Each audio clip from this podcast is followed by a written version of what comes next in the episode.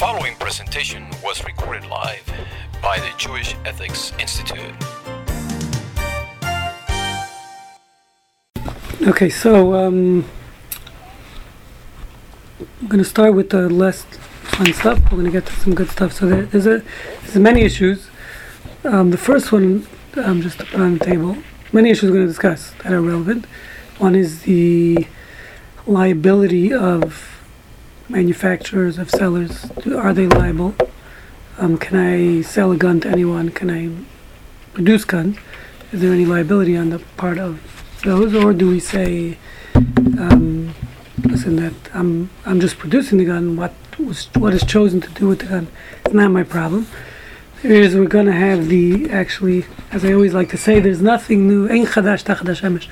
The current debate that's taking place in the United States between um, the NRA and others You got it, thanks for is uh, Actually, the Jewish gun control group is one of the most effective and strongest in the country.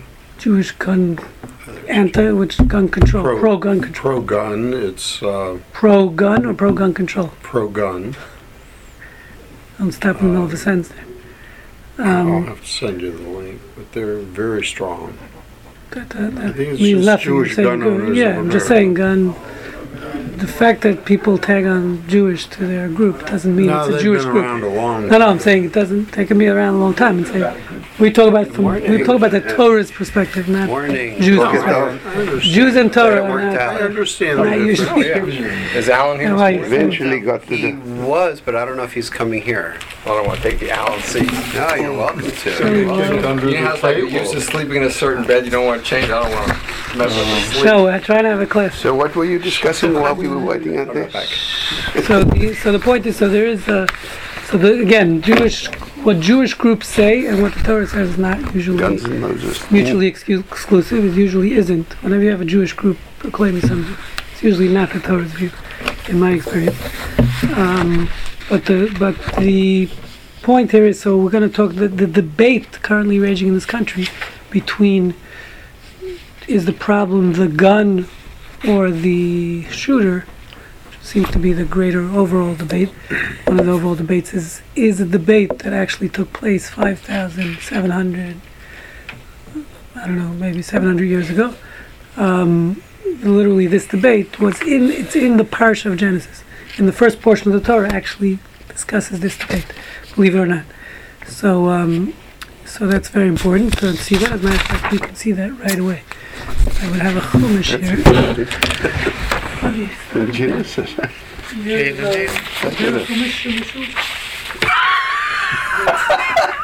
what kind of a question is that?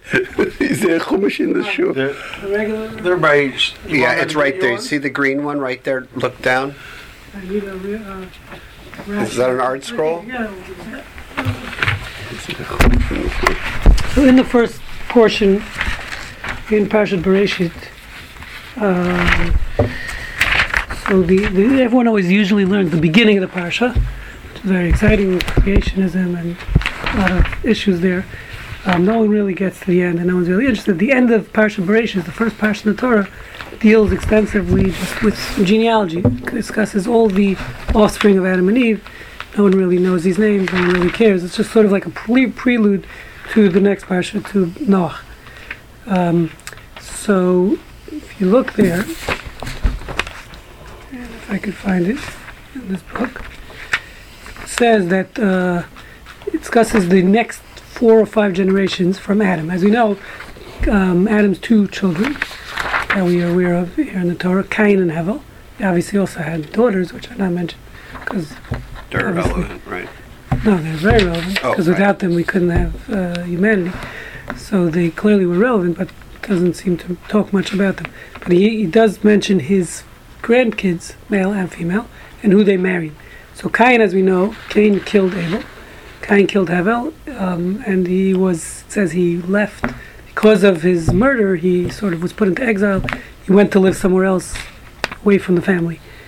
Um, and it says that his children, after four generations, it says Vayetze Cain lifnei Hashem. Cain left in front of Hashem, whatever that means, where the society, the small society at the time was living. Vayeshev Beretz Goid Kidmas Eden, and he went to live another place.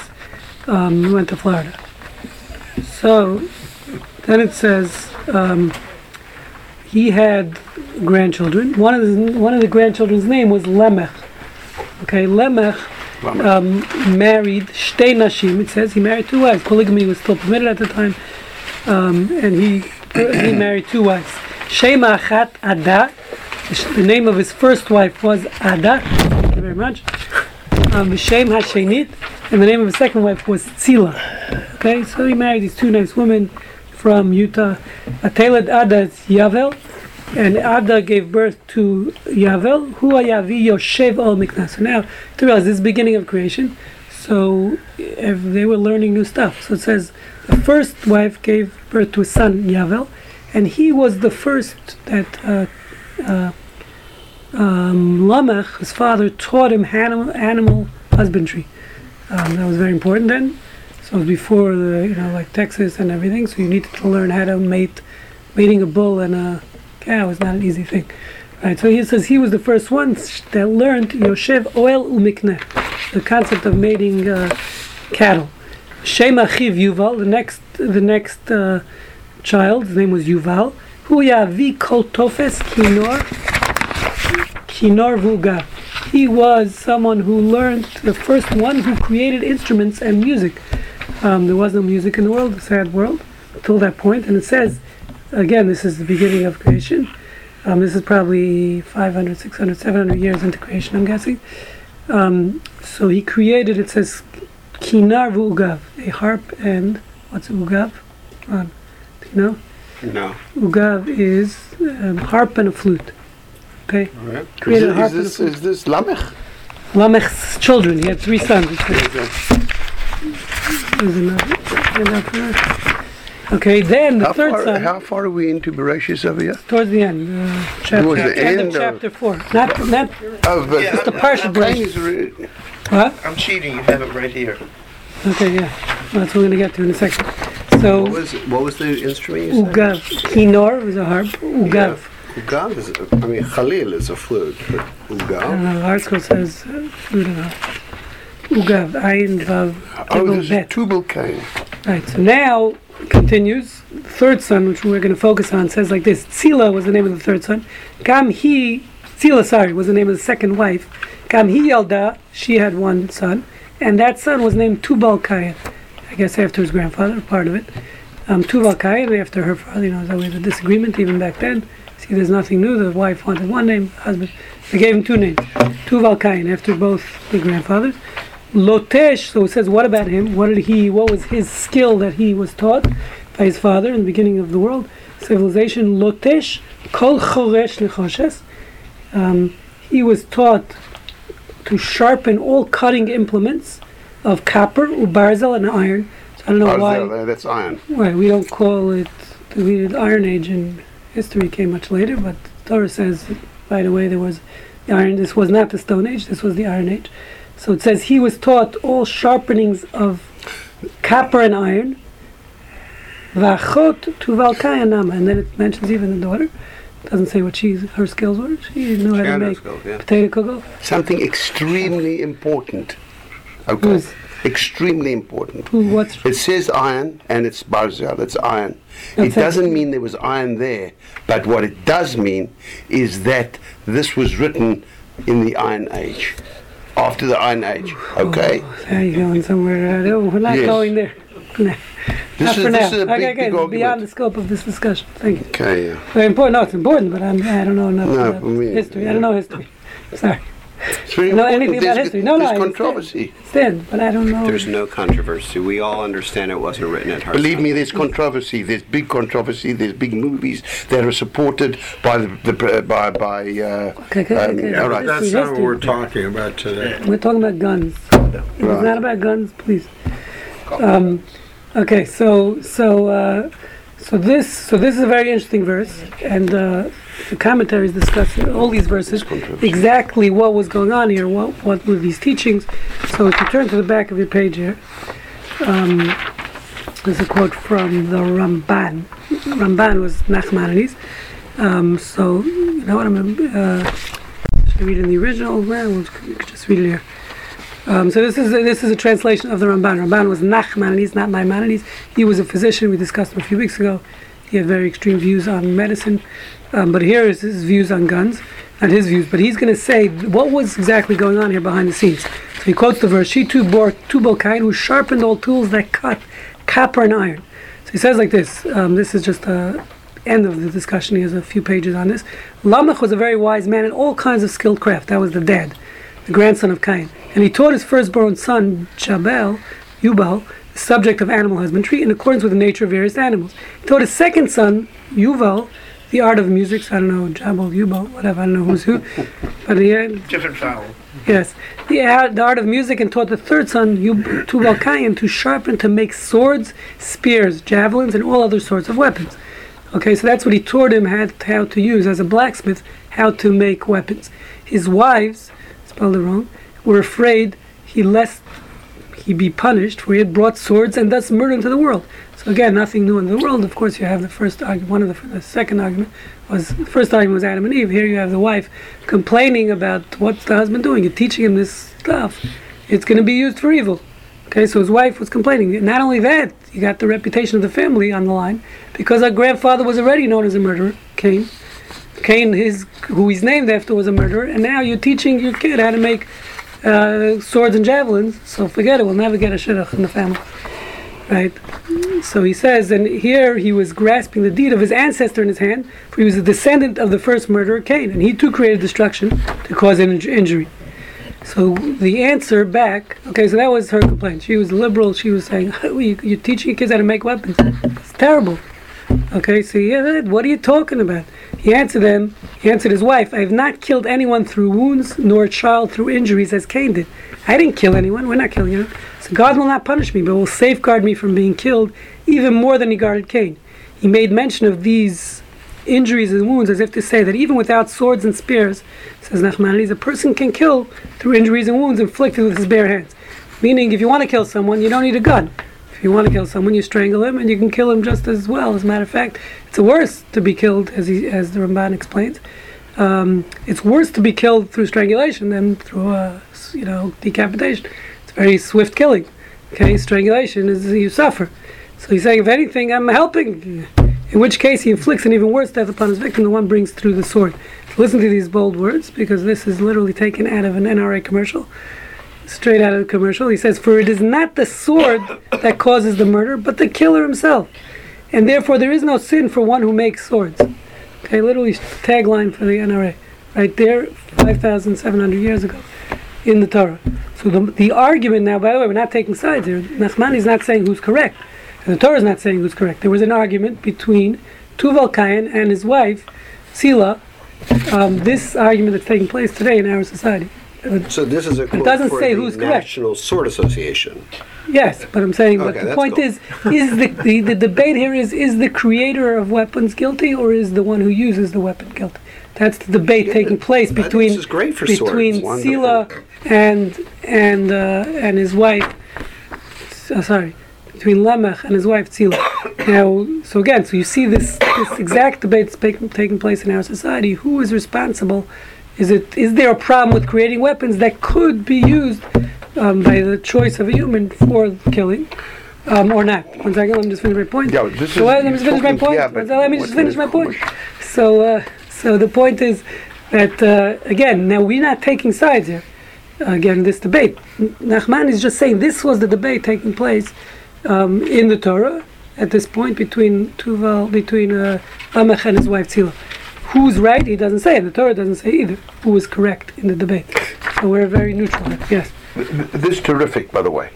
But uh, th- this is. Nachmanides. yes. But uh, and and just can you just put it together where it comes from the Torah exactly? You did say it, but exactly how how does How does he extrapolate? She no bore idea. Who sharpened tools No, and cut copper and iron. That's all. No, yeah, yeah. It's just saying that he created. Well, the Torah implies that uh, you're creating weapons. I don't see Yeah. the implication there. Yes, I believe I- Nachmanides, but I don't see the implication from Uh, these you're words. right. Yes, he's extrapolating it from. I don't know if he's extrapolating. He's p- giving you the backstory, which. If I ever use this, if we ever in a debate or something, we're using this, we are quoting Nachmanides, Yes. not Torah. Yes, it's true, a hundred percent. Okay, so this is uh, this is very clear, just fascinating. When I found this, I discovered this um, five six years ago. It was just amazing to me to see. Nothing, there's nothing new as far as debates. Now, it's true, guns are maybe one can argue, especially assault weapons, etc., are worse than swords, and maybe more. That's kill more people at the same time. But the, If the, we're going to apply debate. Torah and Talmud to ventilators, we have to, we No, have 100%. to apply That's why we're here today. to yes. all weapons, so Are you saying a they ventilator is a didn't have weapon? rifles and gunpowder then. The Chinese Yeah, weren't 100%. quite that advanced, so. It's the, it's the concept again of, of is there a problem with What- what- creating what do you something think? a killing machine is really the question. here. That's the debate. Torah is So really one step removed from that, which is What? Manny's point. The Torah is one step removed. He's not talking. yeah, about yeah, the making- Torah it's not It's doesn't. Just sharpening steel. No, I understand. It's Nachmanides' commentary on understanding the backstory. 100. percent not in the Torah. Yes, Weapons. yes. You've got to realize you're dealing with Nachmanides, who was number, in my book, number one. So Nachmanides Africa? tells a very interesting tale. He starts off by saying that Lamech was a wise man. So he seems to be endorsing the position. Uh, I'm not sure. Well, wise could just mean skill, meaning he was wise in his I don't know in what his was- abilities and his skills. I don't know if it means he was. Well, he says w- word is wise in English. What's the word in Hebrew? Is it wise or skilled? Um, let's look at says the he has original. all kinds of skilled craft. Right, again, so I'm saying the wise just wise doesn't mean you're correct. There are many wise people. I, I got that. You can say you don't take sides, but this does. If you look No, at don't think so. I really don't think so. Yeah. if you look at what he taught his children, first he taught basically how to maintain, sustain yourself. You need Right. food, so animal husbandry, you're gonna food, you need. You have to realize trade. also that at this point um, there was no no it wasn't food because they were all vegetarians at this point until after the Well, flood. You need trade, you need They need milk. They something, need Parnas, you need cheese. something to maintain your physical being. yes. The second is something for your soul in a certain sense, art and music. And the Right. third is protect yourself. That that would be the implication of what Yes, hundred percent. It was about clearly it was about protection. I don't think he was teaching his kids to go and fight the world. But again, once you bring this concept of the world, you're now creating um, the ability to be used both defensively and offensively. But So it seems that Nachman is certainly not criticizing him for doing this. He seems like he's Yeah, his wife was. his wife's criticizing, but Yes. that's that's always an issue. Women women are always more about compassion. Men are always about justice. it's just the way it is. You know, men want revenge, women want understanding. I mean, it's just Yeah, yeah. typically not all women. I'm just going to look at the, the language. He says, "Ki haya lemech ish chacham miod," in the original uh, uh, Nachman. Yeah, so it doesn't. Uh, So it's sort of giving his imprimat, imprimatur that you know this guy got it right. Right, By the way, just the story, just in years, since I'm not a historian, it says here that um, Lamech lived, um, I don't know if this is when he lived, maybe, or when he died, 777 years old. I don't know if that's Died his young death. for that era. Yeah, right. premature death. Okay, so that's, uh, so that's number one. So as far as, you know, just Billy again, Graham only lived to getting that out of the way, the debate seems very, very much alive 5,000 years ago, if you believe that's when the Torah was written. Um, mm, Well, go- in a the debate starts with Cain and Abel. I that's really where the debate starts. no, but he did again. it wasn't a weapon. No, no, but the, the whole idea, Weapons debate doesn't. the whole idea that men can kill and will Yeah. kill. I mean, that's Yes, that's from the beginning. Uh, Cain didn't use it, didn't have a weapon right. to kill That's what I Abel. just said. Yeah, there wasn't a That's what he weapon. just said. Weapons. Well, how from did he kill him? With his hands? Yeah, strangulation. Or was it, he had a stone or something? I don't know. Does it say strangulation? No. no. Maybe. I wasn't there. Okay, so now let's let's turn back to the front. So the first thing is to know, as far as Judaism is concerned, we Jews are not pacifists. So once weapons are introduced into the world, um, we need there is the Torah does discuss justified killings. Um, we don't say we are not. That's why I quoted Matthew on top. Not that I'm a fan of Matthew, but um, but uh, you know, meaning we the, the concept of just you know you always see after you know any story like this and after shootings and killings, you know the family gets on TV, uh, you know, and and they say, oh, we forgive the murderer, we have no uh, we're nothing against him, etc. So that's very clearly not a Jewish concept. And Matthew says. Uh, whoever shall smite thee on the right cheek, turn him to the, the other also. That is not a Jewish concept. The concept of forgiveness in Judaism is only after tshuva is done. If the person repents and comes and has remorse for his actions, that's the only time he you can you can and may forgive him. Um, that's number one. So we, we don't believe in just saying "Ah, it's beautiful what he did, he's, you know, and we don't we have nothing against him and, and he should go straight to heaven after killing my daughter. Okay, that's not a Jewish concept. Religion is built upon the Savior dying for someone else's sins. I mean, you know, go your Shabbat kind of thing. Like, what are talking about? Dying for someone else's Right, sins? so that's that's also a very important concept, which is that you can't. Not only that, besides the fact of being ridiculous, he doesn't deserve to be forgiven until he has remorse and and begs forgiveness, and does tshuva in Judaism. Number two is that I can't forgive someone who killed someone else. I mean, even the parents. Right. I can forgive for the pain they caused me, but I can't. They took someone else's life. First of all, that's one of It's the Ten unforgivable. Commandments. It's between him and God. No, it's not unforgivable. You could do tshuva. There's there's death penalty, but there's also tshuva. There's a concept of tshuva. It's between him I- and God and between him Yes, and the, the, exactly. the So I can't that's forgive. deceased. It's not Nobody unforgivable, meaning I can't forgive someone for some for taking someone else's life. But you That- can hasten his meeting with the deceased. Yes, that is true. Can you do the Shabbat for murder? I mean, is there... You can do tshuva, you still get the death penalty. One has nothing to do with the other. Um, I'm going to need two minutes at some time about that uh, that uh, question about Okay. iron. So, so, um, so again, so that, so that's number one to understand. We're not past this. Um, so there is justified killings, and now, in a certain sense, the Torah, as we've said many times, Western law, some they say, a sixty something percent of English common law comes from Talmudic law. I don't know who said that, but it sounds good. And uh, um, that uh, so the the concept that like many states have in the United States is called the castle doctrine, such as the state of Texas, that if someone walks onto your property, you can blow his brains out, um, is does come from the Talmud and the Torah. So, but as we'll see, the Talmud is not as I don't know if want to call liberal or conservative, but liberal in the allowance of justified killings. Talmud is actually more strict in, in, in what's allowed. Yes.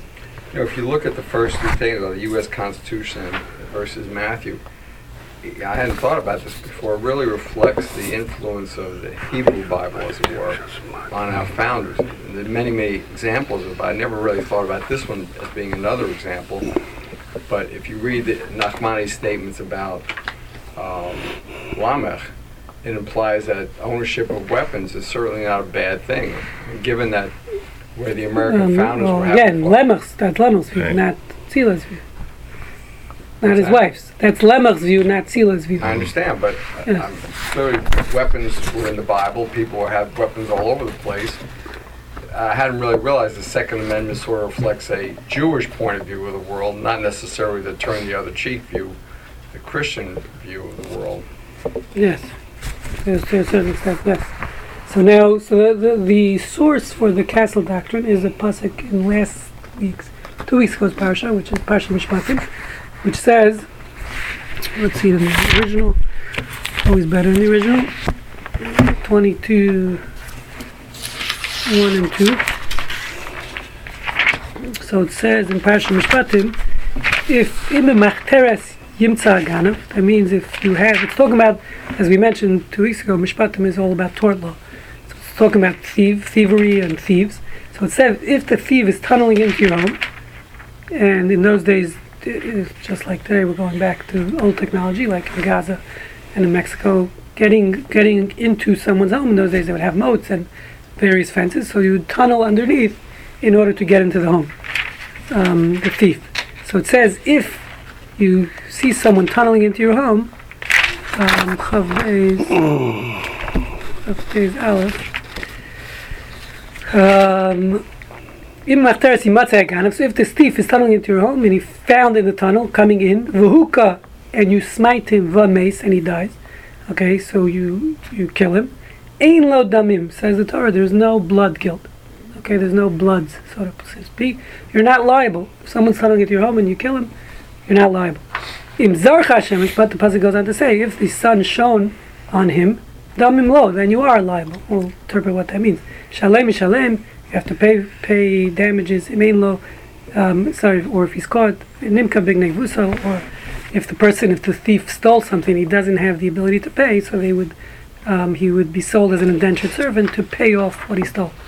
That was that's uh, what the Torah says in the left. Does that mean if it's daylight? So yeah, we'll talk I mean, about. it. We'll explain. There's, there's a hole he's not We'll explain. We'll explain. We'll explain what that means. So very important statement. So so the point is like this.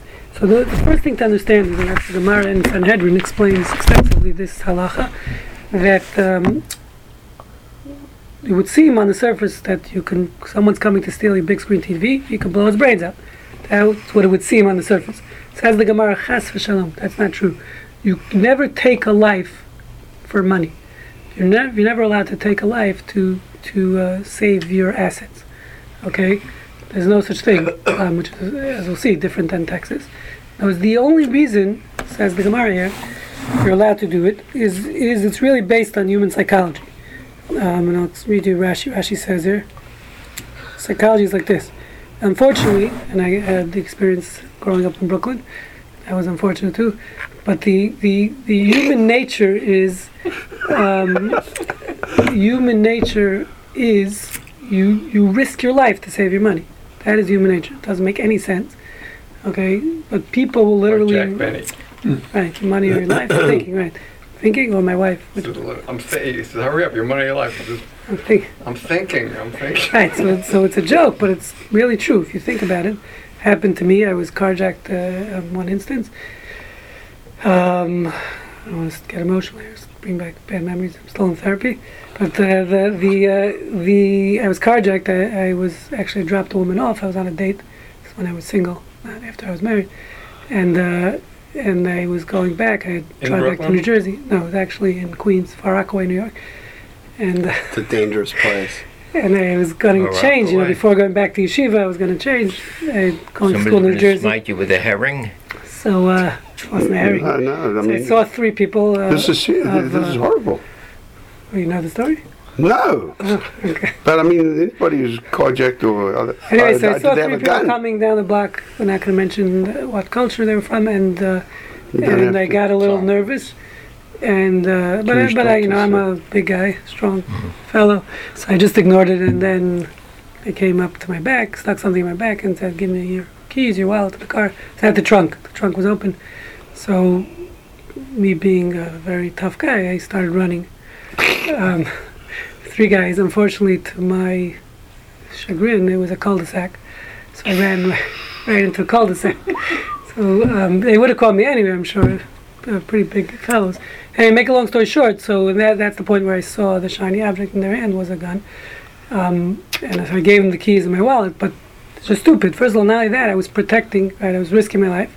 Three guys with a gun. Um, for it was a rental car, it wasn't even my car. so and I had nothing in my wallet of, of value.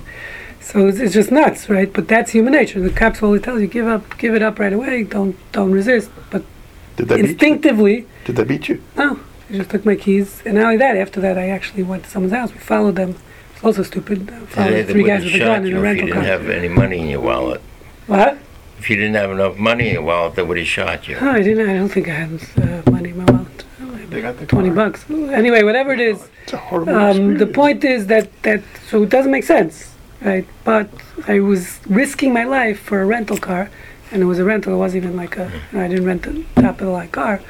Um, so uh, it's just ridiculous. But that is human nature. So the Torah understands that, and the Torah understands that the thief. People understand that. People know that people will risk their life to protect their assets. As a matter of fact, the Gemara says it's. It, it says it's in the first portion of the Kriya of the Shema.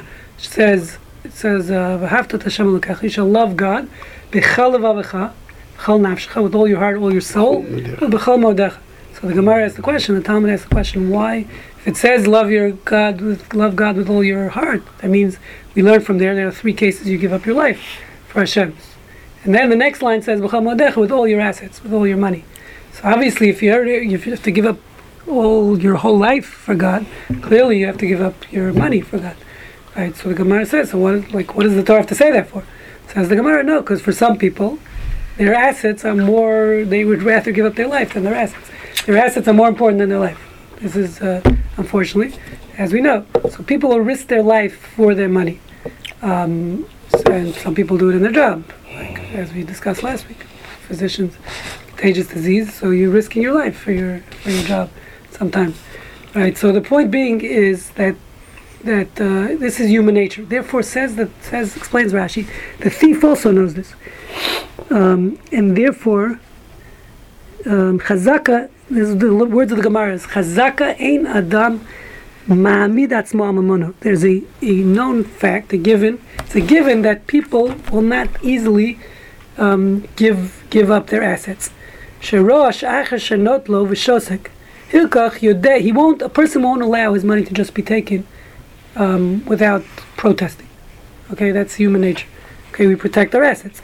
So Hilkach Yodea Ganav, the thief knows, says Rashi, Hazeh, this kind of knows, Shabbal Abayit Omed Amamona, that he's going to be standing to protect his money, Latzil, Latz- Latzilo, to save it. Umei Maram Ganav, and the Ganav, the thief, will say, Iaz Lina Legabe, Koi Bapay, and if, therefore if I come into his home to take his money, to take his jewelry, take his whatever, his, his gun, whatever I'm taking, um, he's gonna stand up against me. Vikai Katlina, and he might shoot me. The thief, this is the thief's understanding. I mean, we live in Texas, we know people have guns in their home, therefore, if I'm breaking in, the thief understands the owner might have a gun and will protect his assets with a gun. Therefore, l'cha Torah, the Torah says, Ein lo damim. Um, the Torah says there's no blood guilt. What does that mean? To teach you, since the thief clearly is armed, because he knows you might have a weapon, and you're going to protect your assets. So it's reverse psychology. So therefore, he clearly is ready to kill you. To get if the fact that he's coming in, knowing you're in the home in the middle of the night, therefore it's understood that he's ready to, to shoot you. So hashkem matal argo, hashkem argo. This is the famous sentence. Someone's coming to kill you. You have a right to kill him first, even though at that point technically he's innocent. But that's the law of self-defense, which the Torah allows. Which if someone, if you know someone is coming or may be coming to do bodily harm to you, and and and sh- and kill you, you have a right to kill him first. Okay, this is why we're not going to go there. We have a right to carpet bomb Gaza or whatever, whatever other cases. We're not going to go. But the point is, right? So so um, so th- this is the law of self-defense and the castle doctrine. That means if someone's coming into your home to kill you, says the Torah, you can kill him first. Okay. Now that being said, so what is the second? But the second half of the verse is very important. Meaning it says, as you mentioned, if it's daylight, okay, and let's say that means you see the guy is not coming to kill you. For example, he's coming into your home buck naked. You see he has no weapons on you. Okay, so you can you see what's going on. So then you can't shoot him, as opposed to the laws of Texas, by the way, which you can even if he's buck naked, you still can shoot him. Okay, so meaning even he has no weapons. So the Torah is telling you no. Hands are weapons. What? Hands yeah, can be but not in weapons. the Torah. The Torah's sense, you, you know, there's no, you can't fight him, or um, the, the, the assumption is not going to kill you. Meaning, if so, for example, or another example, that Maimonides talks about, we'll see in a second, is if, if let's say it's your father breaking into your home, so you know your father's desperate, he's coming to steal, but your father's not. The assumption is a father will never kill a son. Psychologically, never, rarely. I mean, I'm sure there are exceptions, but generally speaking, a father will not kill a son. A son will kill a father. So therefore, if your father's breaking into your home, um, you can't shoot him, according to the Torah, because again, that's in Baal Shemesh. If it's clear to you, there's no issue, there's no threat to your life. You're only allowed. Again, you're not allowed to shoot someone to protect your assets. That's prohibited. You're a murderer if you do that. That's capital crime. If you shoot someone just to protect your assets. If um, so, therefore, if you know that there's no threat, you're only allowed to shoot someone because of a threat to your life. So, if you know there's no threat to your life, let's say it's your father breaking into your home, so then in that case, then there's no, you can't shoot him, and if you do shoot him, you're tried as, uh, as for capital punishment.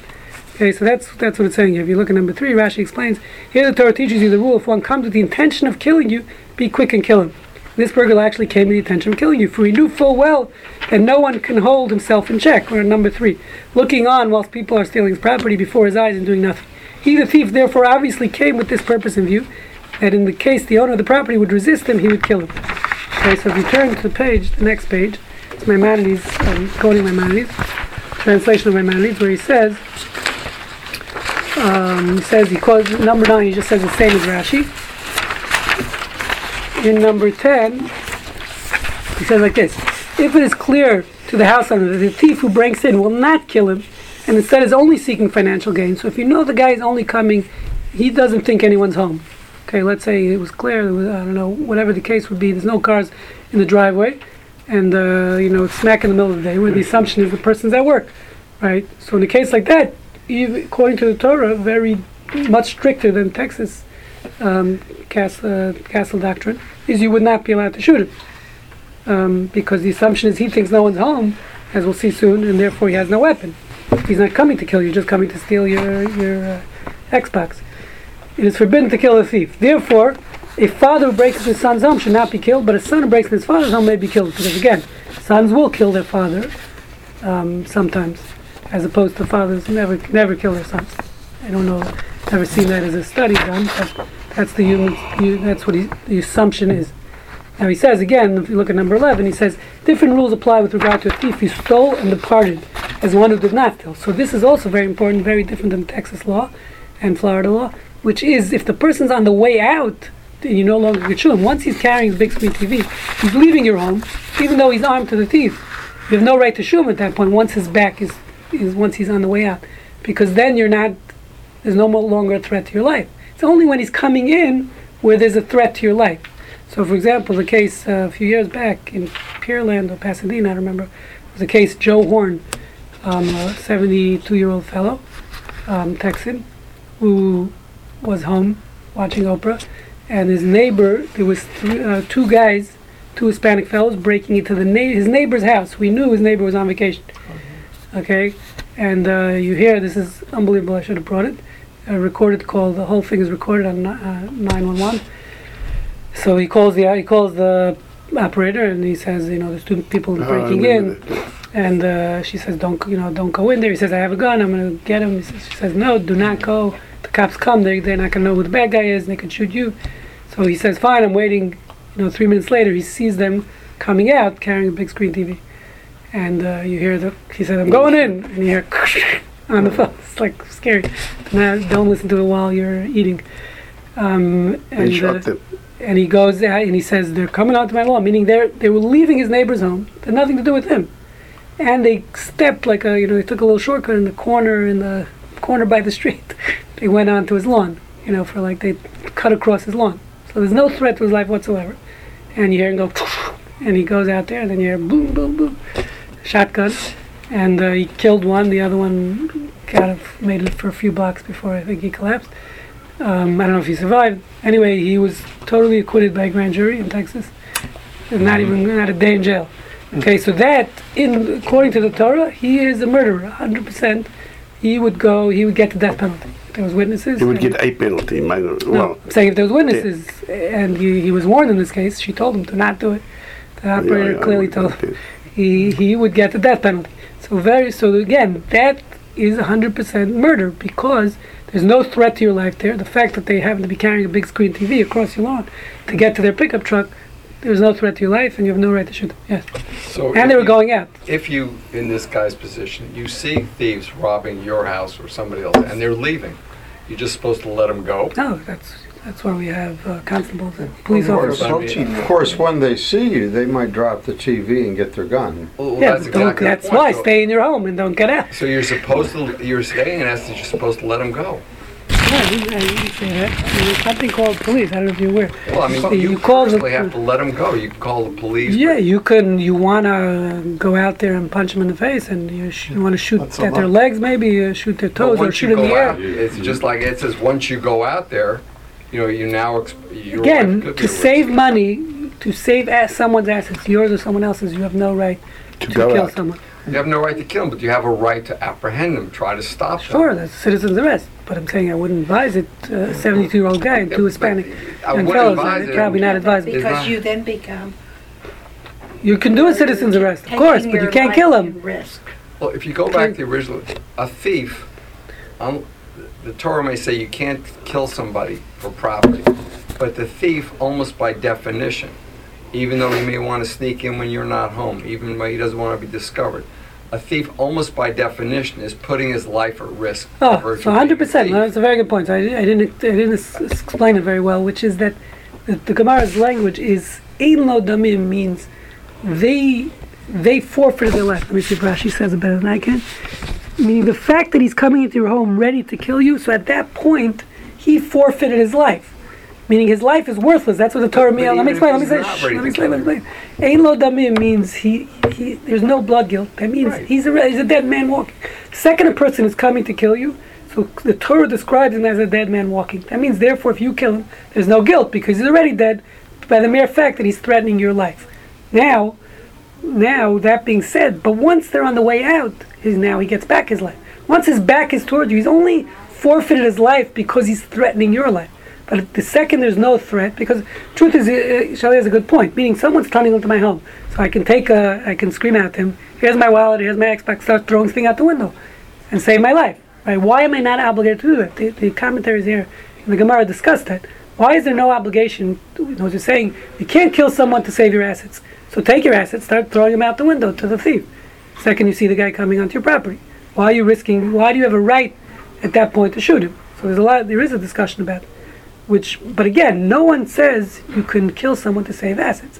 So the second his back is no longer is going the other way, he's facing, as in the Joe Horn case, which I mean, even if they, it's irrelevant. They went on his property. Once they were coming out, then there's no longer a threat to your life. You cannot use a gun at that But you can you can apprehend them. Yes, you Once you apprehend apprehend them, then that again it's gone cycle, and no, then you're no, again. no, no. So you can't. uh, put- even you though can't- you're responsible. No, you can't go out and put yourself in there. Then already, what you But if you do go to apprehend, pursuers. you are. no, Then, then already at that point, you're putting your life. Listen, he has a right to yes, protect you himself are. also. Yes, you are. One second. At that point, meaning if someone's leaving the property with a big screen TV and you're coming after them with a gun, he might have every right to shoot you just as much as you have a right to shoot him. Because Just you're threatening you his life right now for no him. reason. What's there's no So reason. you're not allowed to stealing a big him. green TV, you could take someone's life. God forbid. Then you're not allowed to apprehend him. No, you could apprehend him, but not with Once the you gun. apprehend him, then you then you're in force. danger again. You know, so you It go goes back- cycle. Okay, Go good back point. I to don't your know. original story about yourself. Yes. When you discover you're involved in a some you discover a thief. The Torah is saying, you know, uh, at least Lama, you got to think this through. Don't don't let your instincts overwhelm you trying to protect your property, your neighbor's property, because you're now escalating the situation where your life might actually be in danger, which then would in turn justify you killing the guy. So, I mean, it's just a far-fetched sort of thing in the sense that you either have to let them get away with the crime, because you can't, in fact, go out there and confront them, because then it's escalate already to a life-threatening situation just by virtue of confronting them. No, if they're them. coming in, you can confront them and you can kill them. You can blow their brains out. So what, what my saying is you really, it's not only you should let them go, you can't kill them, you basically can't confront them, because once you confront them, the situation is now that Only you can only not confront them on the way out, is what we're saying. Right, so you're supposed to, you're supposed to be aware of this Right. particular halacha, that Of course. let them run why we're away. here today. But you yourself, you're a rabbi, and you were, No, I did, didn't care. I didn't confront them. I ran. He almost That's very different than confronting them. Running, you could always do. I didn't carry at the time. Uh, in New York, that you can't carry. I I didn't mean, carry. that's, that's asking a lot of human beings, and, and, but it's, it's easy to understand why a jury would favor Joe Horn, because he didn't it's create the situation. That's ridiculous. It's No, not- it's not it easy. isn't ridiculous. It is You- you ridiculous. can They're carrying a big screen TV. There's zero threat to his life. He's in his home. They don't even know he exists. Why go out there and take a human life for TV? The- the- Listen, you want to say because we want to prevent further If stealing. you read number 11, it, But uh, again, we don't take someone's life to pre- to uh, what's it called? What's the word? I'm looking for? Prevent. Preempt. No, to prevent. You know, to prevent future crime. I mean, that's that's ridiculous. Can't you know? It's murder is something else. Someone killed. So Well, uh, if you go to this, if you go to this recent shooting, you had 39 interactions with the Oh, of course. Uh, We still can't shoot him point- on- At what point can you forcibly arrest them? And- Yes, forcibly say, arresting is not to-" the same as shooting. Well, you want to put him in jail? That's fine. Every arrest ha- has the risk that they'll oh, resist Oh, and get yeah, shot. Okay, Exactly. listen, The you always have same as every entry into the home for a burglary Oh, has and yeah, and by the way, so this that's something it's worth discussing, not today, but whether the fact that someone is making verbal threats on in social media and calling and has guns and has issues is that a rodif? Is that called someone who's actually a danger to society? And you're right, maybe we'd be able to you know, if clearly if he's on the way, that's a ticking time bomb scenario. The guy's on the way to the school with guns, and we get a call that this guy's on, you know, he's 10 blocks away. We still might have a right to shoot him at that point, without question. Forcible arrest, listen, there's a risk in everything. You know, when I go to Starbucks, there's also a risk I can choke on my coffee. It's hot coffee, I can spill it and, and burn myself. Everything in life has a risk, but that's not that's not the risk we're talking about. We're talking about literally, can I shoot to kill? And that's what we're saying you can do, but only if the guy's on the way in, not on the way out. According to number 11 here, Joe Horn had, had some rights.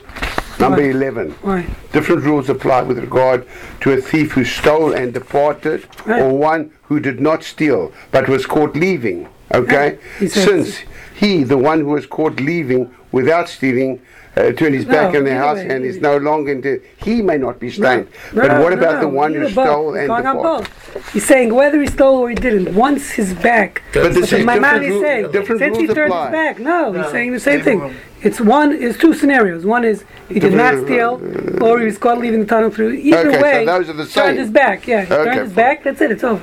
Show's Okay, over. so let me, let me just He's kind like of Shelley's ask. been raising his hand. Oh, It's I'm very sorry. nice. There is this theory, um, It's called ambiguous. broken window theory, which is if you tolerate minor Giuliani crimes, theory. people then go on to bigger, Rudy bigger Giuliani, crimes, yeah. eventually murder. So Yeah, but again, it still doesn't allow us to kill, to I take a life. understand that, but that reflects human nature. That if you let people get away with things, they'll just keep. Hundred percent. We're not saying let him get away. We're just saying can't kill him. You want to put a banana peel down? You want to shoot at his legs? Maybe I you could. understand, but- shooting at his legs might be okay. That's Okay. a, yeah. I'm saying I don't. I don't know. That's- I'd never seen it. So had Joe Horn just shot the maim him instead of killing him, he might be okay. Yes. Um, but still, you know, if you shoot to maim and you do actually maim them, and they pull out their guns, you're now in a, a drawn-out gun battle with them. You got. I hear you. We're still suing. Are you then? Do you have blood guilt then if you shoot to maim and So you again, maim them? if- They then they sue you for maiming them. Or they bring Depends it where you maimed. It depends And how good win. shot you are. And they win. And by the way, this is also important. I didn't quote it, but Maimonides says very clearly in these scenarios, if you can stop him in, uh, let's say, what we call today in Israel, the language they use, is neutralize the person prior to him, to him, to, without killing him, then of course you're obligated to do that. I mean, if I have a stun gun, and assuming that that would work, let's say I don't know enough about stun gun, so if I have a stun gun, I have I have to use that, assuming that can neutralize the, the thief, before I use my real gun if I'm not sure, meaning I don't know what kind of weapons they have, or you know, meaning I don't know how good a shot I am, meaning if I can aim at the feet and neutralize it, if I know I'm a good shot, so then I have to do that. It's only if there's no other way to neutralize it. Okay, that's number one. Always Let's just finish the, the the- last paragraph, very important here. Can somebody give Jimmy a lift back? Yeah, we'll see that he gets. Okay. Yeah, we will take care of Jim. Um, similarly, says number 12. This is very important. So, meaning, let's say you're in your garage um, and someone's breaking into the garage. So again, the whole psych- the whole thing is based on human psychology here. The thief, the reverse psychology. He thinks you might be armed. He knows you're home, so we could assume that he's coming in armed. But let's say he's breaking into your garage. There's a reason he's breaking into your garage and not to your home, because he assumes no one's in the garage. You happen to be there, listening to your music that your wife doesn't want you listening to in the house. So you're in your garage. Okay, so Smoking a cigar. so uh, so he says then you can't shoot the thief at that point because because again, well, again, you have to know in Texas where many people carry, but the assumption is he thinks no one there. That's why he's choosing the garage um, and not the home. It says similarly says in number twelve says my man, person who breaks into a garden, a field, a pen, or a corral may not be killed. For the prevailing assumption is that he came merely to steal money. For generally, the owners are not found in such places. The fact that he's breaking into the garage shows that he doesn't want to meet a person. Okay, that's why he's breaking into the garage. So therefore, according to the Torah law, says Maimonides, you wouldn't be allowed to kill him in that case, because there's no assumption that he's coming to kill you, because he's specifically choosing. You See, he's trying to get out of, not confronting humans, um, in that case. Okay, so this, so so the very the question is, of course, today.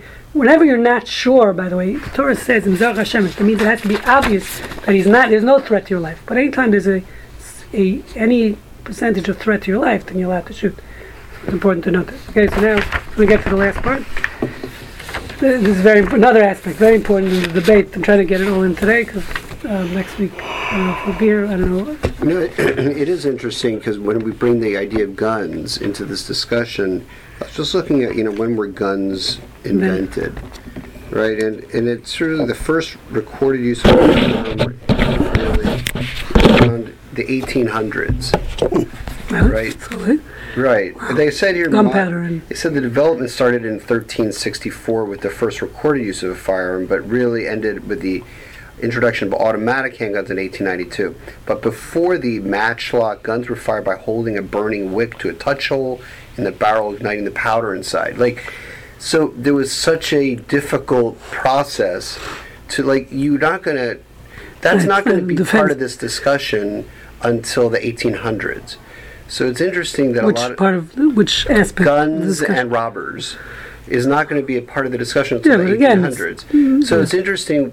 I'm just saying Yeah. from a historical context, it's very difficult to use the word guns in the discussion of the Machteret because they didn't have guns in tunnels. It was it was more of an issue of knives, perhaps. No, or spears or Or javelins, whatever. spears or Yeah. swords or Javelins. So whatever. they but it have wasn't ways it to wasn't kill guns. someone. It wasn't guns. So this discussion, while it's awesome, really does not pertain to guns because when they were writing this, there were no guns. Yeah, but it does pertain. I mean, it's the same concept. The But question there were no is, ventilators when they yeah, I'm saying it's the same M12. concept, which is, do I have a right to kill somebody before he kills me? Whatever weapon. What's the difference? What the weapon? We're not discussing the weapon. No, I We're discussing the concept of, of self-defense, the castle doctrine. Because someone very walks on my property, can I In shoot other him? words, if Can you I took, kill him? Can if I you spare him? used your example of the gentleman that used a shotgun Sure. to kill two people, two people, that issue would not have been relevant because there would have been no guns. Yeah, but there would have been He could have spears. He thrown could a have thrown a spear. spear. He could have. I mean, what's the Bow difference? arrow. That, that If was he was the really way. good. The same. Right. People have been killing people. It's just the method of killing is different. But the What, what I'm mm-hmm. suggesting is that the distance has to- ease, the the ease of killing is is made easier no, of course, with a gun. hundred percent. That's all. Yes. Yes, hundred percent. There's no question. Which is part of the debate today. Exactly. Um, and we'll get to that part also. But I'm saying first we, we need to establish: Do I have is there justified killings, and when is it justified? Sure. I'm saying that is irrelevant to the weapon, to what the type of weapon. To me, it becomes part of the discussion of the ease. Someone's breaking into Yeah, but I'm saying again, if it's if we're saying self-defense is justified, so it doesn't make a difference. I- I Either understand. not. I mean, I- I totally principle. understand. the principle. But but it's a valid point. So we'll get to today's weapon. So so number the, another debate, um, which is very important, I think, as Jews to know, is very important principle, and we discussed this in many very relevant to other areas of medical ethics, also, which is we discussed this a few actually a few months ago, which is the Torah very clearly states it's a negative commandment, a biblical prohibition to have a danger in your home.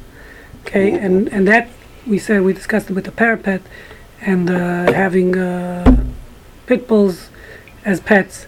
Okay, it's it's a literally the Torah says a very clear. We said at the pasuk of the parapet of building a parapet on your roof. The Torah says lo tasim damim beveitecha.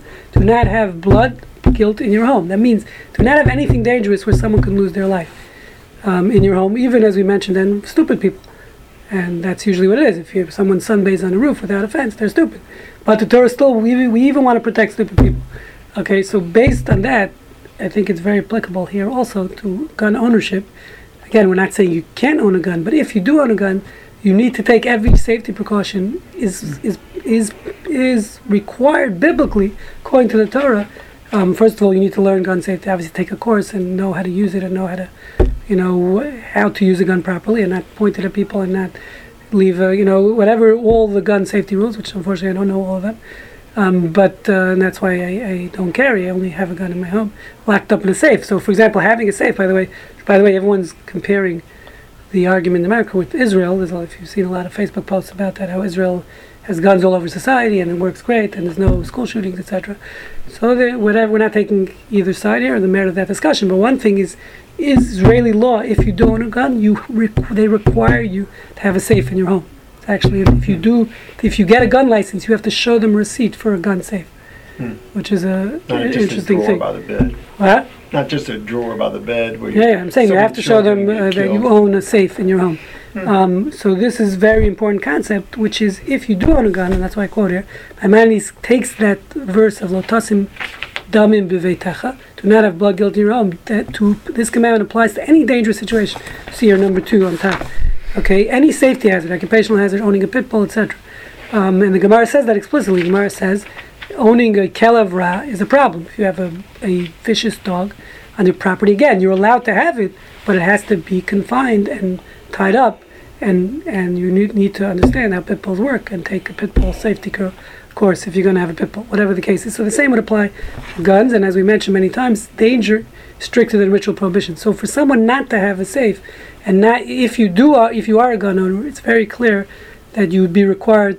All these applicable rules would be of you have to do everything possible to keep it in a safe manner and know how to use it safely. So that's another very important principle. And the last thing we get to is a big debate of um, background checks and uh, who's liable for for a crime. Meaning, is it the manufacturers? Like the, as you know today, as I'm sure you've heard, it's actually yesterday's news, but it's on the news this morning, which is uh, our our dear president did is trying to sign legislation to outlaw um, so stock.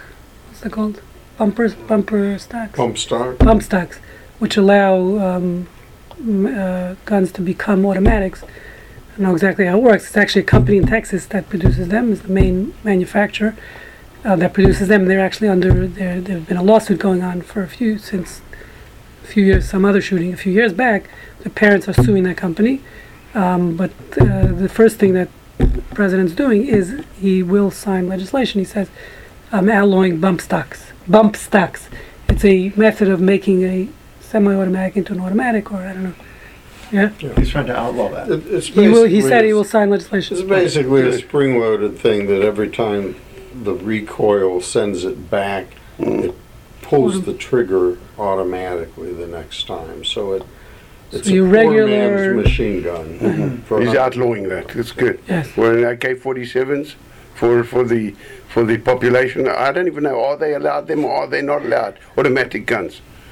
Yeah. I don't Automatic know. guns are illegal. They are illegal. They've been illegal since the 30s. This last guy had an This AK and bump he- stock- No, it had wasn't a automatic, Semi-automatic. In a, uh, in a semi-automatic, every time you want to fire a bullet, you have to pull the trigger. Okay. An automatic, you pull the trigger One, and you hold just it hold it down, down. and that's a machine gun. And the bump stock automatically, by spring action, keeps pulling the trigger over and over again. So a semi-automatic is legal. Semi-automatics are legal. talk to Every, the, uh, every gun is a Yeah, it's not semi-automatic. okay either. Um, excuse me, Shelley said he found someone to give me a ride later. Yeah. Yes, we're gonna get to the ride. Thank Let's. you. Let, A, a pistol is semi-automatic. Boom, boom, boom, boom, boom. That's a handgun. Those are legal. Yeah.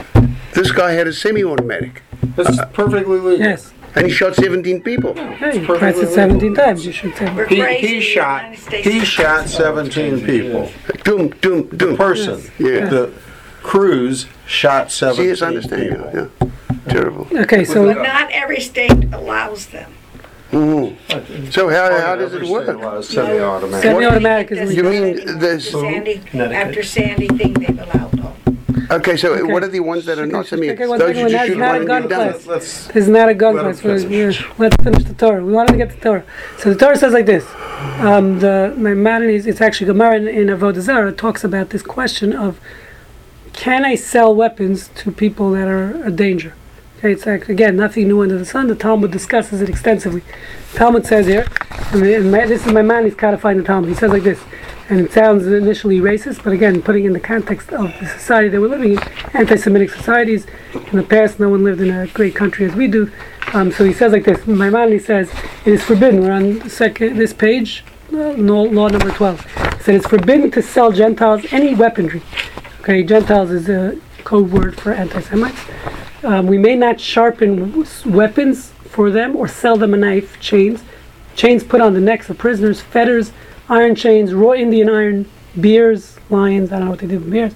The lions was the gladiators, right, where they would take innocent people and have them fight gladiators, innocent Jews, or any other object that can cause danger to people at large. So anything that's a danger to society, says Maimonides, you can't sell to someone who might use it in that situation.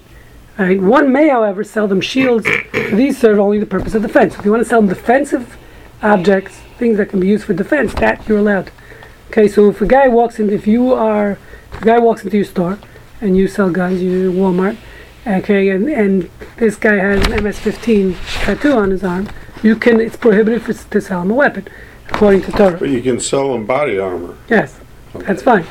Okay, um, so meaning, um, so meaning why? Because the again, you are it says my Maimonides, you are assisting him in his crime.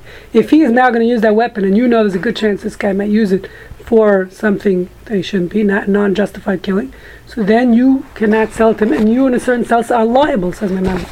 Look at number thirteen. Is it only if it's a danger to Jews? Um, no, he just he says society. One, he says explicitly any other object that can cause danger to people at large, people, not just Jews, any You people. said, uh, We respect all human life. Word for anti-Semites. Yeah, I'm saying, i- meaning again, if you live in a in a society, meaning he's. I'm just saying he's making a general statement. Um, the, the as you know, my Maimonides was extensively censored. The question is, whenever they use the word goyim or avodah zara, we need to know what that means because it was censored by Jews and censored by non-Jews. So we need to know throughout history. Yeah, so so so in number thirteen, halacha thirteen, Maimonides says, just as it's forbidden to sell such weaponry to a Gentile, we're not racist. So too it's forbidden to sell it to a Jew who will sell it to a Gentile. So the Jews, are, of course, are always the wholesalers, as we know. We don't sell retail. So the, if you ha- sell weapons wholesale, so listen, I'm not selling, I'm not selling it to, uh, you know, I'm just a manufacturer. What happens to it down the line is not my problem. Just because Walmart itself is not doing good background checks, that's not my issue. Says Smith and Wesson. Says Maimonides, no, that's not a good argument. You, as the manufacturer, need to be careful who you're selling it to wholesale, the middleman, because you're liable if down the line, if you know they're selling it, they're not doing sufficient background checks. It is permitted to sell weapons to the soldiers of the country in which one lives, because they defend the Jewish inhabitants of the land too. So the assumption is if it's the police or we like police, even in countries where it might be questionable, but uh, part of it is defending the country and they're defending the motherland. Says Maimonides that you're allowed to do. And number 14, again, he says we're not racist. Every article that is forbidden to be sold to a Gentile is also forbidden to be sold to a Jewish robber. So if you have a Jewish MS-15 guy from the hood, never met one, um, so he says it's also prohibited to sell him um, weapons. By doing so, one reinforces a transgression and causes him to sin. So you're violating a biblical transgression. If you don't do sufficient background checks to the person, says Maimonides, you are in vi- violation of a biblical transgression, transgression of lifnei vel pisei muksal. You are partners in crime with that, the result of his shot. That's what it, would- that's what I would imply from this. You can't So- sell it to any Gentile or a, No, I didn't say any Gentile. Gentile who, in a society where you know they're going to use it for bad purposes. Okay, that's what that's what he's saying. So uh, as, as usual, the Torah has a lot to say on this topic. Amazingly enough, nothing new in our world. Everything is is in it. Everything is in the book. So the, so the question that arises as to what is an adequate background check, Yes, and good question. For gun, uh, for gun dealers, the legal view is that you've done an adequate background check. If you observe that he doesn't act terribly kooky, and you have checked with the FBI through their right. database. Which this didn't seem to work in this case. Well, actually, it, it, it does work. No, in this case, I'm saying, it- at least in this Cruz case. I just want to make Yeah, one point yeah, about yeah. that with the Cruz case. The, the problem wasn't the background check. The problem was the schools recognized he was a problem, and the police recognized he was a problem, and the FBI recognized he was a problem. He had 39 uh, interactions with the police. FBI. Instead of